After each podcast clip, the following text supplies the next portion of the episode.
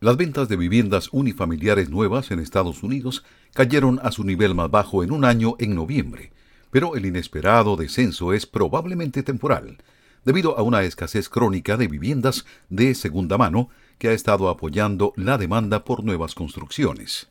Las ventas de viviendas nuevas disminuyeron un 12,2% a una tasa anual desestacionalizada de 590.000 unidades el mes pasado, el nivel más bajo desde noviembre de 2022, señaló el viernes la oficina del censo del Departamento de Comercio.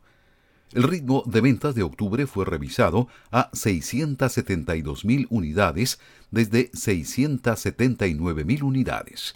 Los economistas, encuestados por Reuters, habían pronosticado que las ventas de casas nuevas, que representan el 13,4% de las ventas de viviendas en Estados Unidos, apuntarían a un ritmo de 685 mil unidades.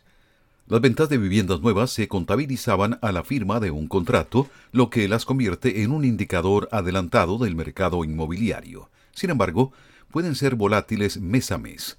Las ventas aumentaron un 1,4% interanual en noviembre.